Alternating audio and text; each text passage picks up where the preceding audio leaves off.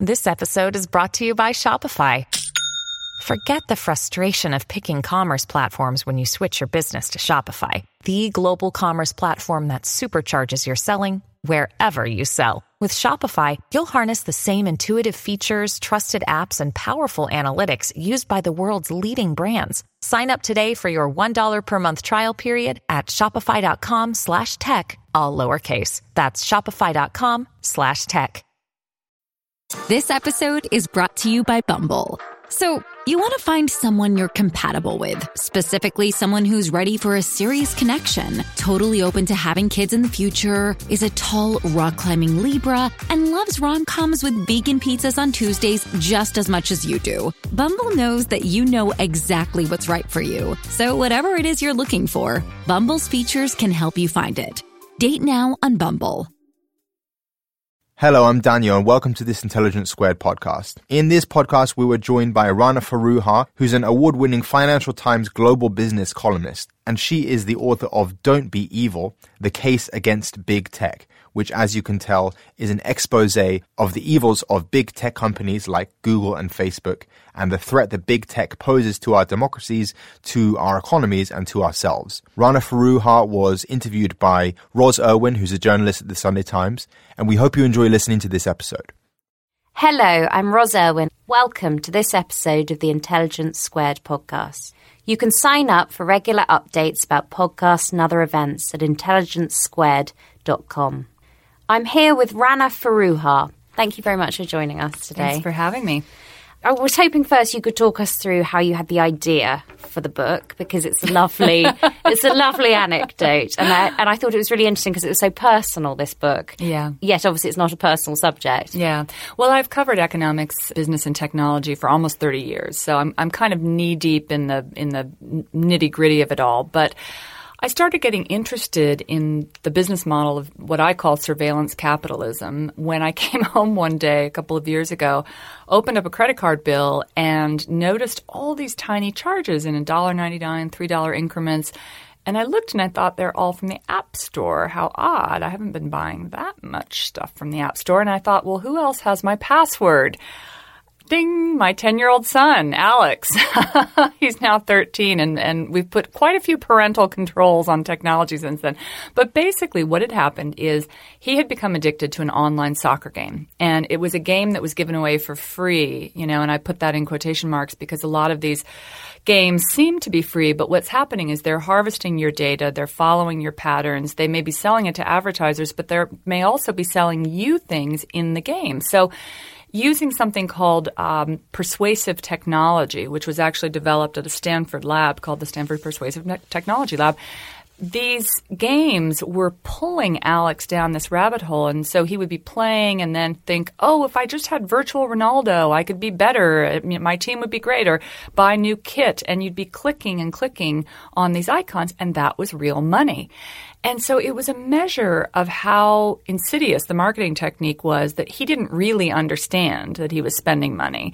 He was spending so much time online with the game that he had a chance to rack up over $900 worth of charges in the course of a month, which he had to make up. Uh, we, we cut a deal, actually. He and his father and I, we each paid a third. He had to earn his $300 uh, with lemonade stands. So that was, that was how that ended. But basically, I thought this is an incredible new business model. I have to understand everything about it. But what's so fascinating is what he was buying on some level, at least in some of our minds, doesn't really exist, right? That's right. That's right. And But, you know, even if you're not a kid playing a game, there are all kinds of virtual fashion wear, virtual merchandise that you can buy. I mean, people live increasingly in a virtual world. It's interesting because the uh, World Health Organization recently put video game addiction on their list of real mental illnesses. And that's, you know, we can go deeper into that, but this is very much the fabric of our lives. And your book, obviously, the title is that famous, Google, well, you borrow that famous Google slogan, don't be evil, that they rather seem perhaps, I might argue, to have forgotten. But what I wanted you to do is trace how it is that we had companies that started off with what appear to be very noble aims, yeah. uh, certainly with a libertarian bent, but, but, you know, noble aims. And they don't seem quite to embody those values anymore. I Yeah. feel a lot of people would say. Well, it's interesting. There's a bit of a mythology about the valley, and that's that, oh, it was this sort of easygoing hippie place where people just wanted to connect the world and make everything better. There was always that element in the 60s, but if you go back, a lot of Silicon Valley was actually connected to the U.S. Defense Department. And that's a point, in fact, that Mariana Mazzucato, professor at University of London, makes that many of these technologies, the internet, touchscreen, GPS, were actually funded by the U.S. Defense Department. So it's sort of sad in a way that taxpayers didn't get their cut of this. But back to your question, you have the hippie bent colliding with this sort of government data industrial complex colliding with the 80s, which is really when consumer technology, first Apple and, and Microsoft, individual computers began to take off, and then later the smartphone and the internet in the mid 1990s. And during that time, there were changes happening within the political economy. You know, the idea was that government is the problem, not the solution. Greed is good. So you had a generation of people that are now running these companies, people like Mark Zuckerberg, Sheryl Sandberg, Eric Schmidt, coming of age at a time when libertarianism was kind of the law of the land, you know, move fast and disrupt things, break it and worry about the consequences for society later. And in fact, it's almost as if some of these companies feel that society itself is in the way in terms of what they might disrupt. Let's start with Google. I sort of seems it seems a logical one. Um, you say in the book Google's true sin may simply be hu- hubris. Sorry, what do you mean by that? Well, if you go back to the original paper that Larry Page and Sergey Brin wrote about search in 1998, it's interesting. It shows them in a totally different place. They were graduate students at Stanford at that time. They laid out in this academic paper what this giant search engine might look like, what it would do, and then eventually how it might be monetized. And you have to read all the way to the end of that paper into a uh, appendix section. There's a section called advertising and its discontents. And they talk about how one way to fund such a search engine might be highly targeted advertising, where people's data would be harvested and then advertisers would be able to pinpoint us with extreme degree of, of, of understanding and sell us things. And they said that that model would inevitably come into conflict with the best interest of the users because what was in the company's interest or whatever entities might be trying to reach out to you, perhaps a public entity, a government, wouldn't necessarily be in the user's best interest. And so they actually said that they thought there should be some kind of academic open source search engine. But then, of course, once the IPO starts to come round and the venture capitalists want to know where the money is coming in, well, they caved. And so something highly targeted advertising that they thought kind of was evil in the beginning became the business model. And I think that with that becoming some of the first um, paper billionaires in the Valley, uh, just came a certain sense of righteousness and untouchability that has led to some of the problems that we have now. You mentioned surveillance capitalism, and actually, I interviewed Shoshana Zuboff for this exact podcast. And one of the things she talked about that I that is really sort of stuck with me is that you know there, a lot of people have said if you're not paying for it, you're the product. But Yeah. actually, she goes one step further that we're not the product, we're the raw materials. Yeah. and we are certainly that. It would appear for that advertising model where it becomes so targeted at us that all of our data is that raw material. Uh, A hundred percent. And what's frightening is that this model used to be something that was mainly practiced just by Google and Facebook, which, as we in the press know, came in, essentially destroyed the advertising business model as we know it, took 90% of that pie and have now become giant advertising companies with some content attached. The inputs are free. That's why their profit margins have been so so high. I mean, imagine if GM didn't have to pay for steel or if BP didn't have to actually pay anything to, to mine the oil uh, that, that it gets. That's what we're looking at with these firms. But, but now that model is coming out into every industry. It's coming into healthcare, into finance, into retail. So just as an example, Starbucks knows quite a lot about you. It has an incredible data gathering system. So you may be using a Starbucks card. They have lots of information. Every time you make a purchase, they know geographically where you are. That information can be sold to other advertisers. Johnson and Johnson makes a lot of retail products. They know about you. Uh, Google is now going to be offering checking accounts. Facebook and Amazon are already in that business. Same again with healthcare. So there's this data in increasingly sensitive areas, not just that you bought a lovely pink scarf the other day and here are three more scarves you might like to buy, but we know your blood type. We know what illnesses you may have had in the past. We know how much is in your checking account. And so that can lead not only to a whole new area of surveillance and sales, but it could potentially lead to what I'm very worried about is some bias, some algo racism. I mean, think about think about insurance, for example. There are already insurance firms that are putting sensors all around people's homes and gathering the data. And so they'll know I live in a 1901 townhouse. They'll know if I've taken care of my old pipes and maybe I'll get a discount for that. But if my 17 year old daughter is smoking pot in her bedroom, then maybe I'll be downgraded because of the fire hazard. What that does is it takes what was a collective model and turns it into a very, very individual model. Now, what happens to the people that can't be insured at all? Who picks up that tab? The And state? part, part of the point of insurance was always that the risk is across a population, right? So some of us obviously will never use it, but some people will profoundly use it. That's And right. That's kind of the model of insurance. That's kind of, the, and you know, it, you're lucky enough to live in a country with national health care, but in the U.S., I mean, this could really be taken to some scary, scary places. I can imagine if people know that you've had a previous illness, you might not be able to get any insurance. Mm, which is rather terrifying. You did, of course, yourself consider working at Google, and I found that fascinating. But you were rapidly put off. Talk, talk us through that. Oh, Yeah, well, you know, just the fact that you have to sign an NDA to walk upstairs just completely rubbed me the wrong way as a journalist. I have to say, I did not sign that NDA, which is why you can now read this, about this anecdote in this book. But I, uh, I did get upstairs to the cafeteria, which was lush. I, I have to say, those mounds of fresh blueberries that seemed like they were picked yesterday are pretty amazing. But The NDA element is fascinating. Uh, I think Twitter does that as well, that Yeah. they make you sign something before you even go in there. And that seems quite questionable to me. Same, I have the same objection as a journalist. It, well, it is, and it also speaks to the, the fundamental hypocrisy of these companies. Everything should be free unless it's theirs. You know, they want everybody's content to be free. that they don't want any of us to be using paywalls. I mean, one of the stupidest things the media industry ever did was give it away for free, you know, and now we're trying to desperately claw it back, but it's too late.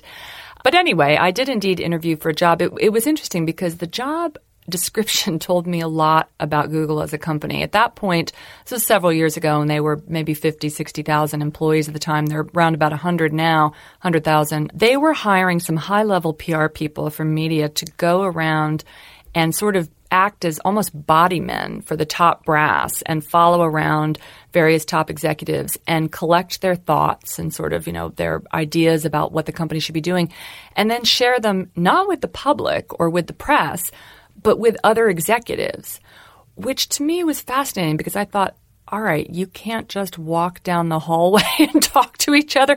There's a communication problem in this company. In a communication company, in, a, of. in a communications company. It also told me, wow, this is a company that still thinks of itself as a very small company when in fact it is a huge, huge global conglomerate and monopolist. And I think that that is still something that trips these companies up. You know, they come out, and many of us in the media wonder, why do they come again and again and make these PR debacles? You know, every time Mark Zuckerberg opens his mouth, it just seems like it's a terrible idea. Why does that happen? I think it's because they do not perceive themselves the way we perceive them. I remember talking to a, a, strategy person at Google and saying, "Well, how does it feel to be a monopolist? You guys started in you know somebody's um, dorm room at Stanford," and she said, "Well." Gosh, we don't feel like we're too big. We feel like we're competing against others all the time. Well, yes, the others are Amazon and Facebook and Apple, maybe. So there's a sense of themselves that is very divorced from the way everybody else thinks of them. Yes, and one of the things that's always struck me about tech companies, so uh, uh, on a journalistic level, they're a nightmare to deal with. So Indeed. I, I used to cover banks. Banks partly because of the financial crisis, are very well resourced in terms of if Yeah. you approach them, you get an answer, you get swift responses on things. Tech companies will tell you that they have not had long enough to answer your questions when they're a $1 trillion company. I mean, I'm talking about Amazon here. And I find that astonishing. You think you're the biggest company in the world or one of them, right? How come it- is it 100%. that 24 hours isn't long enough for you? I, I have 100% had the exact same experience, as have many of my colleagues, and I have often wondered the same thing. And how long does it take until you get enough of those queries and you think, hey, maybe I should actually have a, a decent sized PR and strategy department? I had a, cou- a couple fascinating insights to share there. I, when I was working years ago at Time Magazine, we wanted to do a cover story on Marissa Mayer, who had taken over Yahoo. She was one of the, the founding sort of, you know, top dozen or so people at, at Google. And she'd taken over Yahoo, and this was a big deal story. Can she revitalize this old line uh, tech company and turn it into something new? And I was very sympathetic, frankly. I mean, I, I liked her. I, I wanted to do a positive story. Her PR team was so tight. They wanted to orchestrate everything from the list of questions, like in advance of a day long interview, to how she could be photographed, to whether or not we could mention the fact that she had a husband and what he did. I mean, you've never seen anything like it. And it's, it's something that in my nearly 30 years of business journalism, I have never had anybody at the top runs, rungs of any other industry demand so much coverage. We eventually had to trash the cover and just say we can't do this because it's not going to meet our journalistic specifications. A couple months later, she then did a cover for Vogue, which was all about her posing in you know beautiful couture gowns, no hardball questions. So I just thought, wow, these folks don't even realize that they're hurting themselves by holding so tightly and trying to be so controlling. But again, I think that they live in a bubble world in which they can control everything. I'm also thinking, um, and this anecdote is, is actually in the book, of a time that I met the two founders of Google at Davos. I had been going for years as part of my economics and, and financial coverage. And several years ago, right around the time that they had just acquired YouTube, they called this secret last minute meeting. It was like 20 minutes before everybody was given the coordinates of some chalet that they had taken over on the, on the mountain. And we all run over there and there's Sergey and Larry and I think Eric was there too. And they're all sort of sitting on things that look like beach balls or ice cubes and they're free Skittles and, you know, just, just exactly how you would imagine the place had been kitted out. And the talk was basically about how don't worry, we're not going to disrupt the print publishing model. I mean, they were telling us what we wanted to hear. And being journalists, who, you know, we can sometimes be navel gazing and we were asking all these questions about the future of news. And, but in the back of my mind, I was thinking, well, gosh, this isn't really just about the future of news. It's kind of about the future of democracy because if there's not a fourth estate to cover what's happening, how are people going to be informed? How are we going to make decisions? And I raised my hand sort of timidly at the end and asked that question. I said, Isn't this really about democracy? And I remember Larry Page kind of swirling around and giving me a funny look and saying, Yeah, we have a lot of people thinking about that. You know, next question. And I just thought, wow, well, I guess they haven't figured it out yet, 10 years on. Well, quite. Um, you did mention uh, YouTube there, which obviously Google owns. You have a really interesting story about, in there about a former engineer who worked there, um, Guillaume Chaslot. That's right. I don't quite know how to say his name. Yeah, Chaslot. Um, Chaslot. And now he works at the Centre of Humane Technology, which is rather telling, isn't it? Could you tell us what his experience was? Yeah, the, the Center for Humane Technology is a fascinating place. It's sort of where recovering techies go to dry out and, and, and repent for their sins. It was actually started by a guy who's also in the book named Tristan Harris. And Tristan was a serial entrepreneur. He's a young guy, really smart. And he'd gone to Google. Google had acquired his, his last company.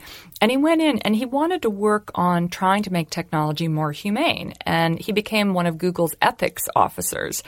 Well, eventually he felt that they didn't have any ethics. So he was going to have to go outside and start this center to try and create technologies that were not leading people to either spend $900 on a video game or go down sort of hate filter bubbles. And Guillaume is um, is there as well now. And when he was working, he told me an interesting story. When he was working at YouTube, he began to notice, as did some other engineers, that people were trapped in these filter bubbles. So if you've used YouTube, you know you click on a cat video, you're going to get more cat videos. If you click on some racist political memes, you're going to get more of those too. And so it's very easy for people to be dragged down what are called filter bubbles. And that's one of the reasons why we're getting the kind of polarization that has led to Brexit, that has led to Donald Trump, that is leading to things like genocide in Myanmar.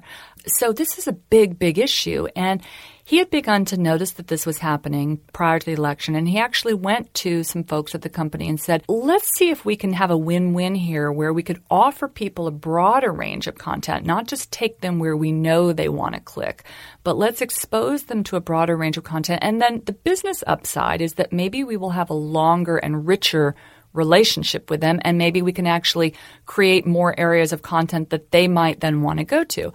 So they actually ran some experiments on this and tried this as a business model, and it was successful. They did have a, a you know profitable user figures, but they weren't as profitable as taking people down filter bubbles, so they didn't change the model. Now, since then, YouTube says that it is experimenting with trying to introduce people to new kinds of content and it's changed its algorithms. It's hard to say whether they have or not because guess what? It's still a black box. There is no public accountability. We don't know what they have or don't have. We don't know what's going on at Facebook or YouTube because they're not forced to release any of that information. Yeah. Obviously, you've touched a little bit on fake news there. It does logically bring us to Facebook. Um, and what do you think? I mean, in terms of Mark Zuckerberg's thinking, you you rightly said earlier that every time he opens his mouth, he doesn't help himself. What do you think Facebook actually perceives, since it's had a pretty catastrophic last three years, perhaps, yeah. slightly longer? What do you think internally the company thinks hmm. has happened? That's an interesting question. I suspect that there are probably two or three narratives going on. I think one one scenario would be they're getting hit with so much on a really almost minute by minute basis. There's a scandal every day. And in fact, you know, it's I worried at various points in the writing of this book, oh God, the you know, the the, the fake news story has peaked or the techlash story has peaked. My book's gonna be too late. Well no. you know, it's like next week there'll be something even bigger. I can guarantee it. But this reflects the point that you flicked at, which is just an immaturity, a lack of corporate governance. There's still a very, very tiny funnel at the top. I mean, pretty much all decisions at Facebook are still being made by about two people. And so they simply cannot deal with the onslaught of problems that are coming from 2 billion users in dozens of countries. That's one thing. I think the other thing is that they just haven't thought more deeply about their mission. You know, that Mark Zuckerberg always said the mission was to connect the world. Well, okay. You know, uh, Niall Ferguson, the historian, wrote a book called The Tower and the Square, where he says, well, the printing press was a great idea too. That connected people, but first we had 150 years of religious wars. And so you kind of have to get through that period of disruption. And unfortunately, the tech czars don't seem to think that helping us get through that period and find solutions is their business.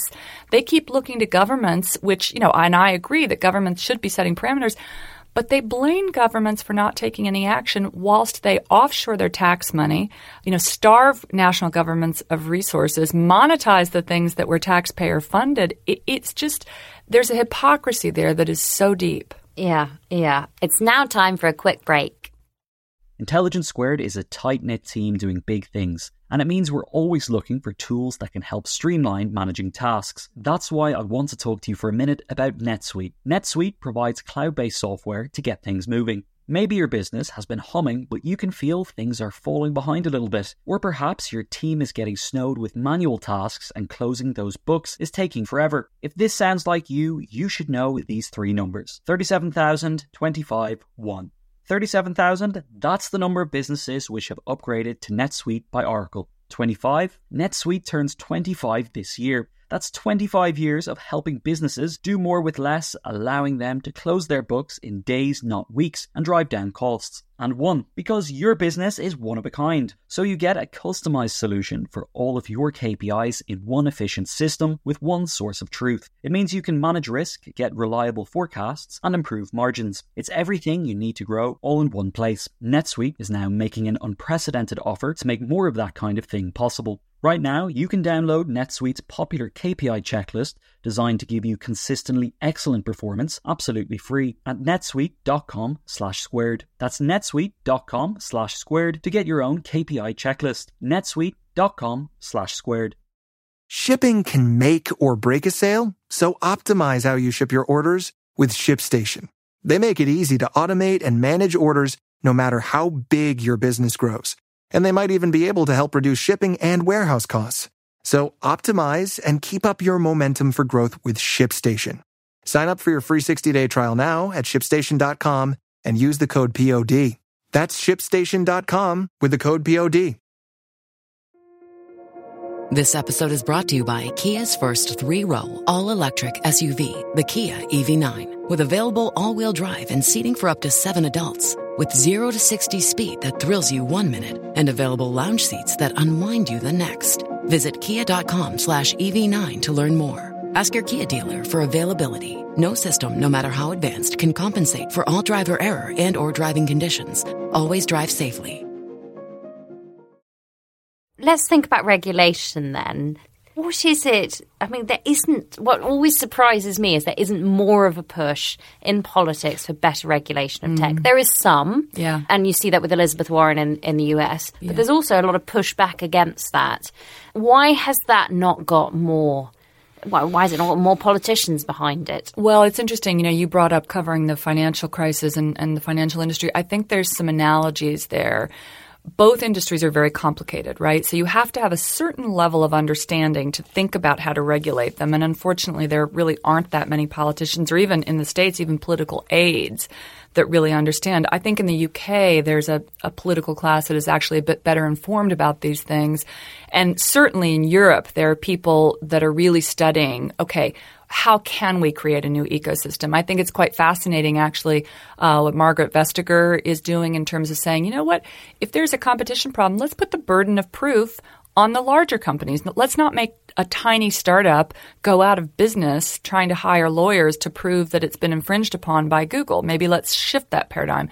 You have Angela Merkel saying things like, we need to create digital sovereignty. We need a, a database that creates some sense of transparency about what's going on and also gives us and other companies access to data. So if we think about data as the new oil, then that's a resource. It's being mined from us. Should we not receive some of the value for that? And a couple of interesting solutions that I'm seeing just in the last few weeks.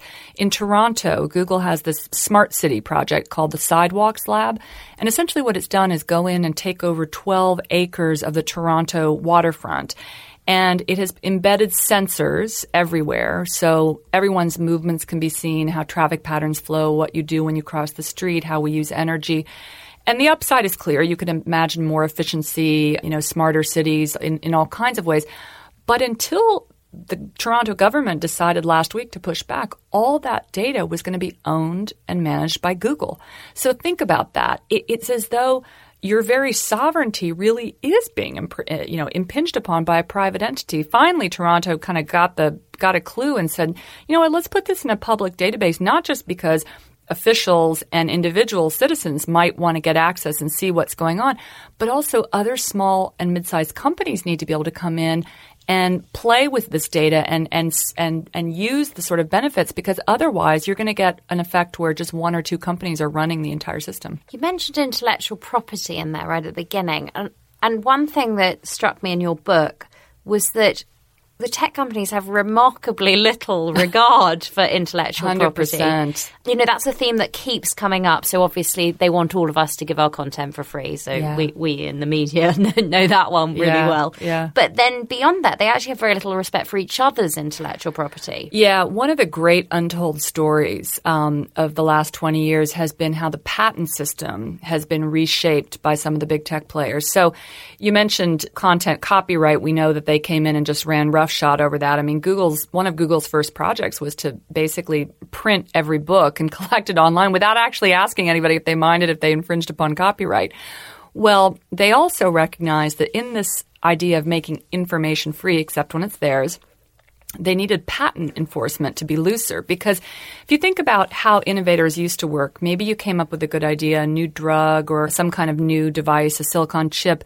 That was a discrete thing. You got a patent on it, and then you had value, and then eventually it would go open source, and society would would collect the benefits as well.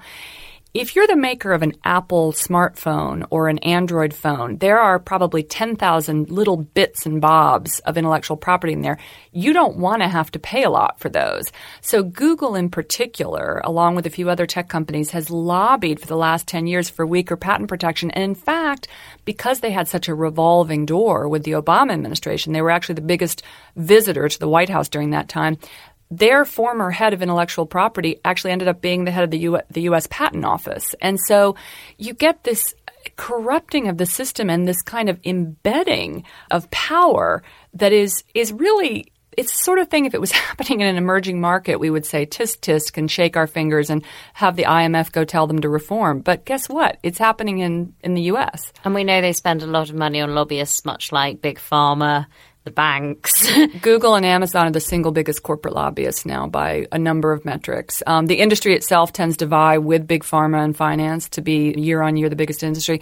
The other thing that has been just shocking to me is how difficult it is to get really pure academic research on these questions. So I tried to reach out during the course of the book to people that were studying these things inevitably, when you get to the fine print of their research, you'll see that they're bought by one side or the other. It might be Google, might be Apple, might be Qualcomm, but it's somebody. Very, very little research is being done independent of these firms. You mentioned Amazon. We haven't really touched on that too much. I, uh, when you mentioned books, I immediately thought the great line somebody said when Jeff Bezos announced his divorce. I, and I'm sorry, I don't know who said this, but it was a great line of because obviously his wife is an author, yeah. and they said, "Oh, she's going to be the first author who's actually made any money out of Amazon." Um, I had not heard that. Of course, we know how much power it has as a company. We know that it doesn't tend to pass on its, you know, it's it's very good at driving down what it pays to people, which mm. might drive up other people's costs, of course. When it comes to logistics, when it comes, of course, to paying authors, when it comes uh, to paying publishers. I wondered what you think in terms of the dominance of Amazon. I mean, where does that go? Well, Amazon is in some ways the easiest FAANG to explain in terms of how you might regulate it because Amazon is pretty much like a 19th century railroad. So if you go back to the Gilded Era, which, by the way, is the last time that corporate concentration was as high as it is now and inequality is as high as it is now. The railroad titans, Rockefeller, Vanderbilt, all of those, they built the tracks, so they created the network that would become the West, really, of, of America. They owned the cars that ran on those tracks, and then they would start buying up what ran in them. So they would buy coal companies or grain companies. And so pretty soon, you had these incredible monopoly powers that could even drive other big firms out of business it became clear that that was a zero sum game. And so you had a reformer, Louis Brandeis in the US, coming in and saying, we have to think about power differently and we have to break up the network from the commerce. And in fact, that paradigm still exists in areas like the financial industry where firms are allowed to do trading, but they can't always own and hoard the commodities that are being traded on their platforms.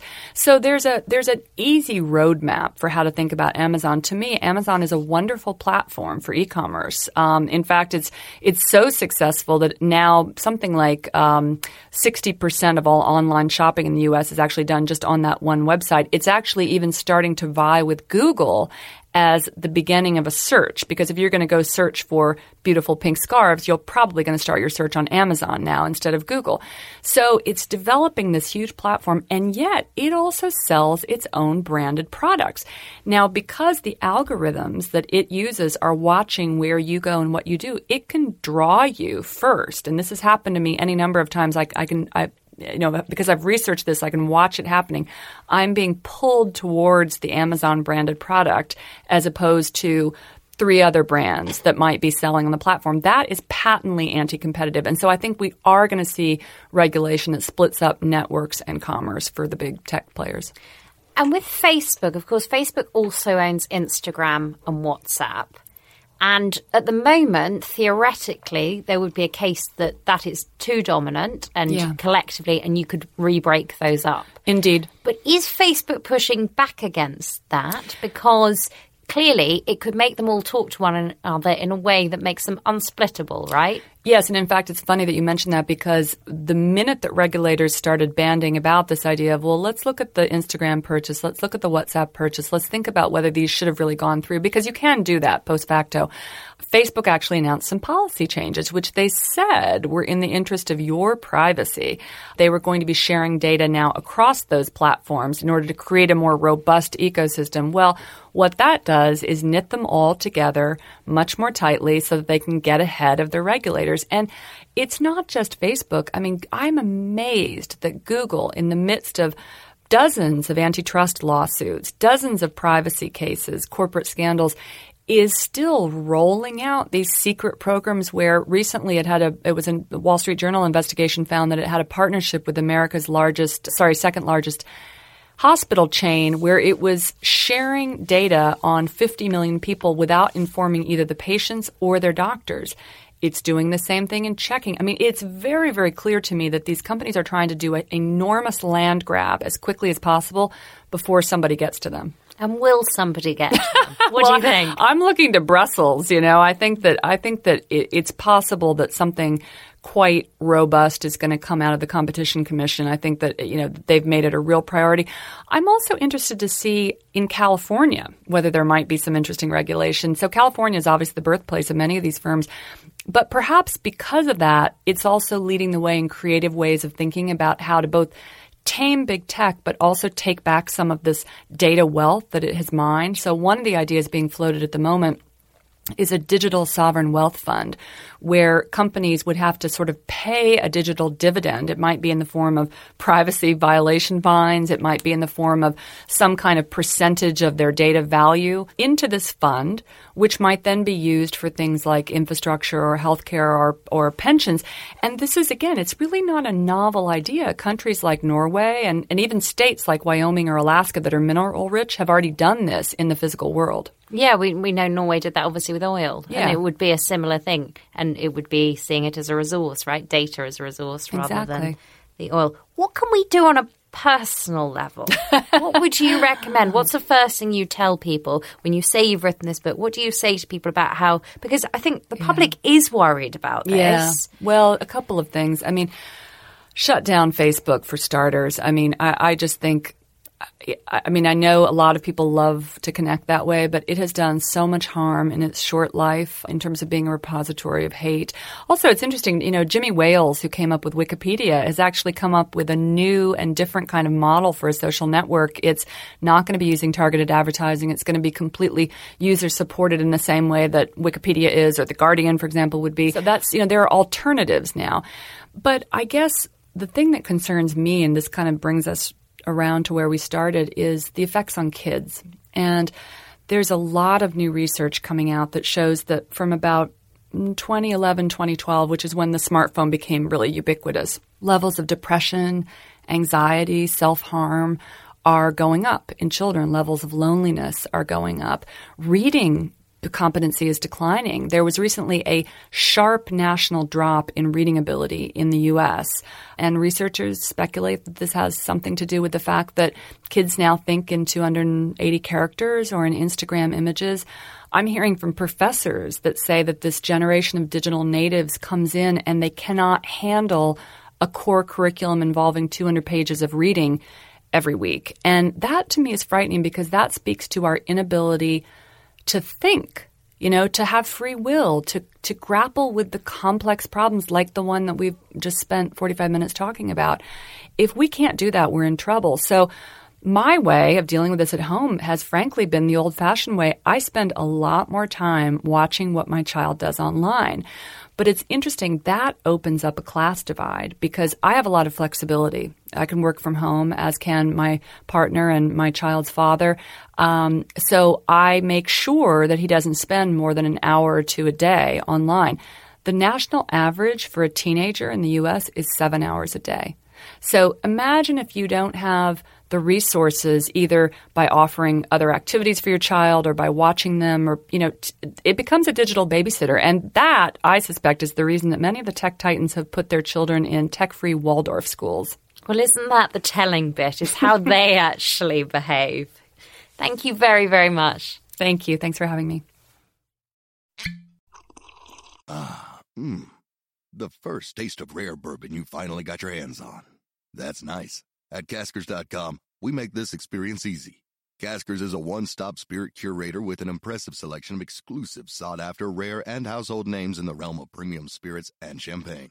Discover the top flavors of the year now by going to Caskers.com and using code WELCOME10 for $10 off your first purchase. Get $10 off your first purchase with code WELCOME10 at Caskers.com.